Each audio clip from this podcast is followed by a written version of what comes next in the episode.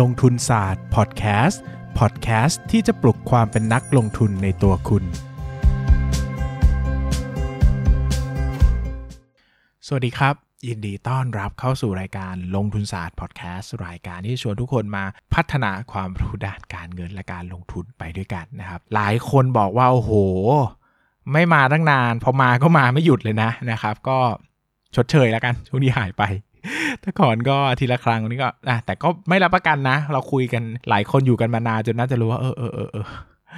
มันไม่สามารถไม่สามารถคาดการได้ว่าจะมาถี่หรือมาไม่ถี่แค่ไหนนะครับ ก็ถือว่าคุยกันมีเพื่อนคุยกันนะครับ ก็กลับมาเพราะขายหนังสือ ทุกคนคงรู้ทุกคนบอกว่ากูรู้ตั้งแต่มึงอ้าปากแล้วจ้าอะไรก็ไม่เป็นไร รู้แล้วก็แกล้งซื้อๆกันหน่อยนะซื้อๆกันหน่อยนะครับวันนี้มาพูดเรื่องหุ้นที่มีคดีความนะครับทำยังไงดีถ้าหุ้นที่ถือมีคดีความนะครับทำยังไงดีถ้าหุ้นที่ถือโดนฟ้องร้องนะครับมีคดีความกันนะครับ อะอย่างแรกหลายคนต้องตั้งคำถามว่าอ้าวแล้วจะรู้ได้ไงว่าหุ้นที่ถือมีคดีความ ฉันไม่เคยรู้เลยค่ะ ฉันซื้อในตลาดหุ้นก็กดกดเลข แล้วก็กดกดเครื่องหมาย แล้วก็ซื้อซื้อขายอ้าวเราจะรู้ได้ยังไงนะครับคำตอบก็คือว่าอ่าน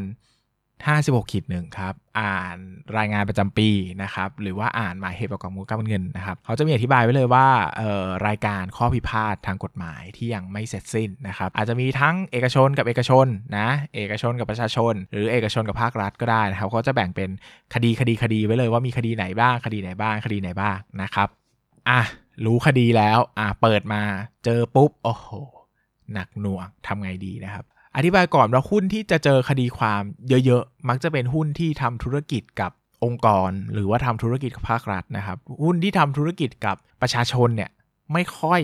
มีคดีความเท่าไหร่นะครับ เพราะว่าส่วนใหญ่เนี่ยเวลาประชาชนได้รับผลกระทบมีปัญหาอะไรเงี้ยนะครับ มันก็จะสามารถไกลเกลี่ยได้โดยง่ายนะ เช่นแบบอสมมติคุณไปกินซุกี้ MK แล้วพนักงานถือหม้อมาแล้วมือมือลั่นทำหม้อลวกขาคุณทั้งขาพองหมดเลยอะ่ะ คุณก็ MK ก็อะจ่ายชดเชยเลยทันทีพาไปโรงพยาบาลดูแลทุกอย่างจ่ายชดเชย ก็ไม่มีคดีความถูกไหมก็ชดใช้ไปจบอะไรเงี้ยมันก็ไม่วุ่นวาย เพราะว่าถ้าเป็นเคสเล็กๆกรณีเล็ก ๆ เนี่ยบริษัทก็ไม่ค่อยไม่ค่อยเหนียวหรอกก็จ่ายได้ก็จ่ายไปจะได้จบๆหมายถึงว่าจะได้ไม่ต้องมีปัญหาระยะยาวอะไรเงี้ยนะครับ แต่บางคดีความอย่างเงี้ย ใหญ่โตอะเช่นแบบคุณไปสมมติว่าคุณเป็นอะไรอะ คุณเป็น บริษัทอสังหาริมทรัพย์ขนาดใหญ่อย่างเงี้ย แล้วคุณไปจ้างรับเหมาก่อสร้างมาแล้วรับเหมาก่อสร้างเบี้ยวอย่างเงี้ย มูลค่างาน 3,000 ล้านอะสมมตินะ ไม่ได้เคลียร์กันได้วันนี้พรุ่งนี้เข้าใจว่ามันต้องผ่านการฟ้องร้องแล้วฟ้องร้องอีกบางทีคดีความคดีหนึ่งอยู่ได้เป็น 5 ปีนะ อยู่ได้ห้าปี 10 ปีมันยาวนานมากนะ ดังนั้นเนี่ย มันก็ไม่สามารถหลีกเลี่ยงได้นะครับ บริษัทที่เป็น B2B กับ B2G ก็มักจะเจอพวกนี้บ่อย ดังนั้นเวลาคุณศึกษาธุรกิจพวกนี้นะครับ โดยเฉพาะธุรกิจที่เกี่ยวข้องกับภาครัฐเนี่ย คุณต้องทำใจเลยว่าเวลาคุณเปิดเข้าไปเนี่ยไม่ใช่ โอ้โห ตั้งเป้าไว้เลยว่าบริษัทไหนมีคดีความฉันไม่ซื้อ คุณอาจจะไม่ได้ซื้อหุ้นในกลุ่มนี้เลยนะ เพราะว่ามันหนียาก บางทีบริษัทก็ไม่ได้ผิด คือบางทีการฟ้องร้องมันก็คือการต่อสู้เพื่อเรียกความชอบธรรมของตัวเองกลับคืนมาด้วยเนาะนะครับ สิ่งที่เราต้องเข้าไปดูเนาะเราต้องไปถ้ามันมี มีคดีความอยู่ในบริษัทที่เราสนใจเนี่ยสิ่งแรกสำคัญที่สุดเลยนะ คือมันมีมูลค่าเท่าไหร่เนาะไอ้ปัญหาเนี้ยไอ้คดีความเนี้ยมันมีมูลค่าเท่าไหร่คำถามแรกนะ เช่นมีมูลค่า 200 ล้านสมมุติ แต่บริษัทของคุณมีกำไรปีละ 5,000 ล้าน โอ้โหสองล้านจิบจอยมาก แพ้แพ้ก็ได้เข้าใจไหมสองล้านนี่เยอะไหมเยอะ แต่แพ้แล้วมีผลไหมไม่ค่อยคนก็จะไม่ค่อยพูดถึงไม่ค่อยสนใจ เพราะมันไม่มี significant ใดๆต่อบริษัท สมมุติคดีความมูลค่า 2,000 ล้าน แต่บริษัทที่คุณสนใจกำไรสุทธิปีละ 1,000 ล้าน อันนี้สำคัญแหละ ถ้ามีปัญหาขึ้นมาต้องจำหน่ายเออต้อง write off นะครับ หรือว่าต้องชดเชยเนี่ยกำไรไปขาดทุนทันทีแล้วขาดทุนเยอะด้วย หุ้นถล่มทลายแน่ๆนะครับ แล้วเงิน 2,000 ล้านในบริษัทที่กำไรไม่ได้เยอะสภาพคล่องจะสู้ไหวหรือเปล่า จะมีเงินจ่ายหรือเปล่านะครับ เป็นเรื่องใหญ่ ดังนั้นเนี่ยดูไซซิ่งก่อนนะครับ ดูไซซิ่งของขนาดกิจการกับดูไซซิ่งของปริมาณคดี เขาจะมีปกติเขาต้องมีคาดการณ์นะครับ ว่าถ้าเสียหายความเสียหายทั้งหมดเนี่ยประมาณเท่าไหร่นะครับถ้าแพ้คดีต้องจ่ายประมาณเท่าไหร่อะไรเงี้ยนะ ซึ่งผมก็แนะนำให้เปรียบเทียบกับกระแสเงินสดของบริษัท นะครับอาจจะดูจากเอ่อ EBITDA ก็ได้นะครับหรือว่าอาจจะดูจาก CF CFO ก็ได้นะครับก็สามารถทำให้ให้เห็นไอเดียได้ว่าจริง ๆ แล้วเนี่ยถ้าเกิดแพ้คดีหรือไม่สามารถต่อสู้ได้ หรือว่าคดีมันยืดเยื้อไปเกิดความเสียหายเนี่ยผลกระทบต่อบริษัทมันมากน้อยเพียงใดนะครับ ถ้าไม่มากก็อาจจะไม่ต้องซีเรียสนะครับ แต่ถ้ามากเวลาคุณประเมินมูลค่า คุณอาจจะต้องแยกเป็น base case scenario แล้วก็ worst case scenario นะครับ ในการดูว่า เฮ้ย ถ้าชนะคดีมูลค่าจะอยู่แถวไหน ถ้าแพ้คดีมูลค่าจะอยู่แถวไหนนะครับ ข้อหนึ่งนะปริมาณมวลสารของคดีความที่ถืออยู่ ใช้ศัพท์อะไรวะ คนฟังบอกใช้ศัพท์อะไรวะอะข้อที่ 2 คือโอกาสที่จะชนะหรือโอกาสที่จะแพ้นะครับ คดีมีมูลค่าเท่าไหร่ก็เรื่องหนึ่งข้อที่ 2 คือคดีเนี้ย มันส่งผลต่อการแพ้ชนะอย่างไรบ้างก็เรื่องหนึ่งนะครับ สมมุติว่าเรามั่นใจว่ายังไงก็ชนะชนะแน่ ๆ แบบมันแบเบอร์สุดๆ ไป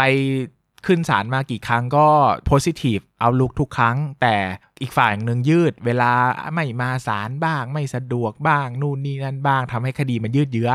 นะครับ แต่ถามว่าทุกครั้งไปเนี่ยมันไม่มีแนวทางที่จะแพ้เลยอะเช่น สมมติว่าคุณเป็นบริษัทผลิตอสังหาริมทรัพย์เพื่อจำหน่าย แล้วคุณไปจ้างรับเหมาก่อสร้างมา รับเหมาก่อสร้างเอาเงินคุณไปแล้ว แต่ทำงานไม่เสร็จสมมตินะ สมมติเขารับจ้างเอ่อทำเสาเข็มแล้วกันง่ายดีทำเสาเข็ม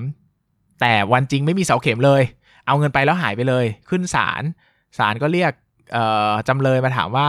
ที่คุณอ้างว่าคุณทำงานเสร็จแล้วไหนคืองานของคุณ จำเลยตอบไม่ได้เพราะว่าไม่มีเสาเข็มสักเสาอย่างเงี้ย โอกาสการแพ้มันน่าจะเข้าใกล้ศูนย์อะเข้าใจปะในเชิงของเขาจะต้องเวลาเฟิร์มหรือว่าเวลาบริษัทเขาพิจารณาเนี่ยเขาต้องมีนักกฎหมายที่ไปทำเคสนั้นโดยเฉพาะก็คือคนที่เป็นทนายความ หรือที่ปรึกษาที่เขาอ่านเขาดูกรณีแล้วเขาสามารถตอบได้ว่าโอกาสจะชนะหรือแพ้ในประมาณเท่าไหร่นะครับถ้ามันมีโอกาสชนะสูงๆเนี่ยจริงๆ เราไม่ต้องไปซีเรียสก็ได้ ถึงแม้เราจะเห็นว่ามันเป็นคดีความของบริษัท แต่เราอยู่ในฐานะไหนเราต้องดูก่อนเราเป็นโจทย์หรือเราเป็นจำเลย แล้วเรา จะมีโอกาสสูญเสียเท่าไหร่นะครับ นี่คือถ้าไม่ได้แพ้ก็ไม่ต้องซีเรียสนะครับ แต่ถ้าจะแพ้ ถ้าดูแล้วไม่น่ารอดอันนี้สำคัญนะครับ ก็ต้องกลับมาที่ข้อหนึ่งว่าแล้วถ้าไม่รอดเนี่ยมันมีผลต่อกิจการเท่าไหร่ คุณมีกระแสเงินสดไปจ่ายเขาไหมแล้ว ถ้าคุณไปจ่ายเขากระแสเงินสดปีนั้นจะเป็นอย่างไร คุณต้องกู้เงินมาจ่ายหรือเปล่า ภาพลักษณ์สิ่งสำคัญที่ต่อมาก็คือว่าคอสฟันของคุณจะเพิ่มขึ้นไหม ถ้าบริษัทของคุณเคยมีคดีความ มีภาพลักษณ์ที่ไม่ดีนะครับ แล้วก็กระแสเงินสดลดลงเนี่ย พวกเวลาคุณไปกู้เงินธนาคารดอกเบี้ยจะสูงขึ้นหรือเปล่า หรือว่าถ้าคุณออกหุ้นกู้ดอกเบี้ยจะสูงขึ้นหรือเปล่า อันนี้เป็นผลกระทบสืบเนื่องตามมานะครับที่ต้องระวังแย่ที่สุดล้มหรือเปล่า สมมติโดนฟ้องแบบบริษัทมูลค่า 2,000 ล้านโดนฟ้องไปหมื่นล้านอย่างเงี้ยล้มปล่อยล้มไม่ไหว สู้ไม่ไหว ศูนย์เลยหุ้นเหลือศูนย์เลยนะครับ ดังนั้นเนี่ยต้องระวังดีๆนะครับ ข้อสุดท้ายครับข้อ 3 ก็คือบริษัทได้ทำการ write off คดีนี้ออกไปแล้วหรือยังนะอธิบายอย่างนี้นะครับ ในเชิงบัญชีเนี่ยในเชิงบัญชีเนี่ยก็จะมีหลักการง่าย ๆ ว่าอะไรที่ตีมูลค่าได้ว่าเกิดความสูญเสียแล้ว หมายถึงว่าการลงบัญชีเนี่ยเป็นการลงบัญชีแบบอนุรักษ์นิยมนะหมายถึงว่าน้อยดีกว่า หมายถึงว่าทำให้คือเขาเรียกว่านะเอาง่ายๆก็คือเขียนให้บัญชีมันดูแย่ มันจะดีกว่าเขียนกว่าบัญชีให้ดูดีเนาะหมายถึงว่าเขามองในมุมมองผู้ใช้ว่าผู้เขากลัวว่าถ้าเขียนดูดีไปผู้ใช้จะโดนหลอก เข้าใจไหมดังนั้นเนี่ยเวลาไปทำคดีความเนี่ยเหมือนกันสมมติมันก็เหมือนหนี้สงสัยจะสูญนะครับ บางทีลูกหนี้เนี่ยงดจ่ายหนี้ไป 3 เดือน แล้วก็จ่ายเดือนที่ 4 เดือนที่ 5 หายก็มาจ่ายเดือนที่ 6 อย่างเงี้ย จ่ายบ้างไม่จ่ายบ้างบางบริษัทเขาตัดไปเลย เป็นหนี้สงสัยจะสูญแล้วก็หักหมายถึงว่าตีเป็นก็ถ้ามองง่ายๆ ก็ตีเป็นค่าใช้จ่ายไปใช่ไหมครับ ก็กดดันกำไรลงมากำไรก็น้อยลง แต่มันเป็นวิธีการที่คอนเซอร์เวทีฟเพราะว่าเขามองแล้วว่าอันเนี้ยเนี่ยทำ มันพอพิสูจน์ทราบได้แล้วว่ามีความเสียหายเท่าไหร่ก็บันทึกไปในบัญชีเลย เพื่อให้บัญชีเนี่ยมีความสมจริงที่สุดเนาะเช่นเดียวกันกับคดีความครับ สมมติว่าผ่านการว่าความคดีไปต่างๆ แล้วอย่างเงี้ยมูลค่าความเสียหายเนี่ยสมมตินะหมื่นล้าน แต่ทนายเนี่ยบอกว่ามีโอกาส 70%จะแพ้นะ ดังนั้นเขาอาจจะไรออฟไปเลยครับ7,000 ล้านเอ่อค่าเสียหายสงสัยจะต้องจ่ายจากอีคดีความนี้นะครับ ซึ่งตามหลักเราต้องทำนะ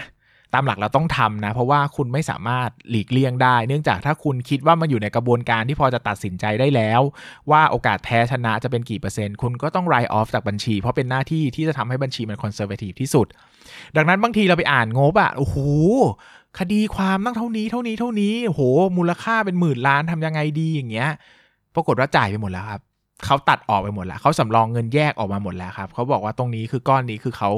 กดดันกำไรไปหมดเรียบร้อยแล้ว ถึงเวลาวันจริงก็เขามีจ่ายไม่ต้องห่วง แล้วก็ไม่ส่งผลต่อกำไรใดๆทั้งสิ้นก็มีนะ หรือว่าบางบริษัทก็ใช้วิธีทยอยไงแบบเช่น งวดแรกก็ตัดกับสัก 10%งวด2สักอีกสัก 10 งวดที่ 5 เอาไป 30-40 อะไรเงี้ยมันก็ได้มันก็แล้วแต่ดังนั้นเนี่ยถ้าไม่มั่นใจก็ลองปรึกษากับ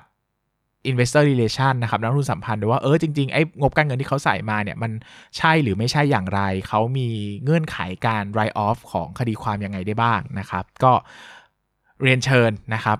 ฝากลองไปขยายความดูนะครับ ก็หลักการง่าย ๆ 3 ข้อคือ 1. มูลค่าของความเสียหาย 2. โอกาสที่จะแพ้ชนะความเสียหาย แล้วก็ 3 คือได้ write off หรือว่าจำหน่ายออกไปจากบัญชีแล้วหรือยังนะครับ ครบถ้วนกระบวนความสำหรับวันนี้ ดังนั้นผมพูดจนจบแล้วผมต้องมีโอกาสขายของพนมมือนะ ห้ามวางนะนะครับหนังสือเล่มใหม่มี 2 เล่มครับ เล่มแรกชื่อว่า Money Lecture วางแผนการเงินได้ในเล่มเดียว ไม่ต้องมีความรู้อะไรเลยนะครับ เดินเข้ามาถือหนังสือเล่มนี้ อ่านจนจบ วางแผนการเงินถึงเกษียณได้เลยครับ ซื้ออ่านเองได้ ซื้อฝากลูกฝากหลาน ฝากเมีย ฝากผัว ฝากญาติฝากแม่ฝากพี่ฝากน้องฝากได้หมดครับทุกคนต้องมีแผนการเงินของตัวเอง ปกอ่อน 270ปกแข็ง 540 pre-order วันนี้นะครับ จะส่งฟรีนะ ปกแข็ง ราคาแพงกว่า สิ่งที่ได้มากกว่าก็คือได้คอร์สเรียนออนไลน์ฟรีสอนลงทุนในกองทุนรวม อ่าเล่มนี้จบลงทุนในกองทุนรวมต่อ คุณก็วางแผนการเงินได้สมบูรณ์แบบเลยนะครับ อีกเล่มหนึ่งคือร้อยคำถามผู้ต้องตอบ รวบรวมร้อยคำถามหุ้นที่มีประโยชน์น่าสนใจต่อยอดได้ มาให้คุณถึงร้อยคำถาม มีทั้งง่ายทั้งยาก มือใหม่ไม่ต้องกลัวครับ สงสัยคำถามไหนเสิร์ชข้อมูลเพิ่มเติมได้ หรือว่าถ้ามือเก๋าโหเก่งมากแหละ แต่ผมเชื่อว่าหลาย ๆ แง่มุมช่วยสกิดเตือน หรือช่วยให้ไอเดียอะไรใหม่ ๆ หรือว่าบางอย่างก็เนิร์ดมากจนผมเชื่อว่าจะมีประโยชน์ต่อนักลงทุนนะครับ ปกอ่อน 450 จะส่งฟรี ปกแข็ง 900 บาทจะส่งฟรีนะครับ ก็ความแตกต่างก็คือปกแข็งคุณจะได้อะไร ปกแข็งคุณจะได้คอร์สเรียนออนไลน์ฟรีเรื่องวิธีการประเมินมูลค่าหุ้นค้าปลีกโดยละเอียดพร้อมกรณีศึกษาจริงนะครับ ซึ่งก็ถ้าหากแล้วก็ เหมือนเพิ่มอีก 500 บาทได้เรียนฟรีนะครับ ซึ่งสำหรับผมนะ ผมว่าคอร์สเนี้ยมีมูลค่าสูงมากเลย เพราะว่าถ้าผมขายเป็นคอร์สเรียนออนไลน์เฉยๆผมน่าจะขายสักพันหนึ่งอะ่ะผมไม่ขาย 500 หรอก 500 มันถูกไปนะครับ วันนี้ก็ถือว่าเป็นโปรโมชั่นพิเศษสำหรับคนที่ช่วยสนับสนุนสำนักพิมพ์ของผมเนาะเพราะว่าจริง ๆ แล้วเนี่ยอันนี้แอบนอกเรื่องเข้ามาอีกเลยก็ฟังกันเถอะนะมันนะวายวายคือผมมาทำสำนักพิมพ์เนาะแล้วผมก็ ทำหนังสือมาหลายแนวมาก ถ้าใครได้ติดตามอยู่บ้างนะครับ หรือใครรู้จักกันเนี่ยนะก็จะเห็นว่าปีๆนี้ผมเขียนขายหนังสือเป็น 10บสเล่มนะครับสมมติออกหนังสือ 12 เล่ม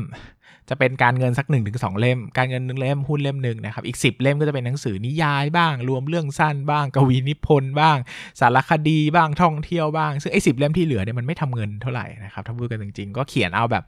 สนุกเขียนอยากทำนะครับแต่ก็ต้องยอมรับว่าชีวิตผมมันถึงจุดที่ อยากทำในสิ่งที่อยากทำแล้วแหละนะครับ แต่ก็เราก็ยังมี mission ว่าเออเราไม่อยากจะเอาความฝันเราความรัก passion เรามาทำให้ wealth หรือความมั่งคั่งเรามาตกต่ำลงนะครับ ก็พยายามจะ balance กันก็เอาทำหนังสือการเงินการลงทุนมาให้นักอ่านด้วยนะครับ ซึ่งมันก็เป็นประโยชน์ 2 ต่อเนอะคือ ผมได้ถ่ายทอดความรู้ให้คนอ่านคนอ่านได้ประโยชน์ ผมเชื่อมั่นว่า under value ทุกเล่มที่ผมขาย คือคุณได้ประโยชน์มากกว่าราคาหนังสือแน่นอน ส่วนคนอ่านนอกจากได้ความรู้แล้วคุณยังได้ช่วยต่อเติมความฝันผมให้ได้ไปต่อด้วยนะครับ ก็ใครรู้สึกว่าเออเป็นเพื่อนกันมานานนะอยากสนับสนุนสิ่งที่สิ่งที่ช่วยผมได้มากที่สุดก็คือการช่วยซื้อหนังสือนั่นแหละนะครับเพราะว่าการเป็นนักเขียนคนนึงแล้วหนังสือมันขายได้ มันมีคุณค่ามากกว่าคุณเดินไป สมมติว่าถ้าเลือกวันนี้ผมพิมพ์หนังสือนะ แล้วขายได้ แบบสมมติแสนเล่ม ผมได้เงินล้านหนึ่งกับผมไปเดิน ข้างถนนแล้วผมเจอลอตเตอรี่ แล้วหยิบขึ้นมาถูกหวยรางวัลที่หนึ่งสามล้านอะ่ะ ถ้าเป็นผมนะ ผมเลือกอันแรกนะ เพราะอันแรกคือความฝันนะเอออันที่สองคือมันไม่ได้ดีฟายได้ด้วยเงินเนอะแต่ก็คือคุณเป็นนักเขียนนะมันไม่มันไม่มีคนอ่านมันไม่กล้าเรียกตัวเองว่านักเขียนเนอะดังนั้นก็มันต้องเป็นความช่วยช่วยร่วมมือร่วมร่วมด้วยช่วยกันสองด้านเนอะผมขายแล้วก็อยากให้มีคนมาซื้อนะครับ ก็ถือว่าสนับสนุนความฝันผมละกันนะครับ ใคร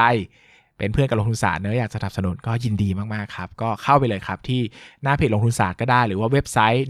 13357 co หรือว่าจะเสิร์ชสำนักพิมพ์ 13357 นะไทย Google ใน Facebook นะครับได้หมดเลยนะครับรายละเอียดทั้งหมดอยู่ที่นั่น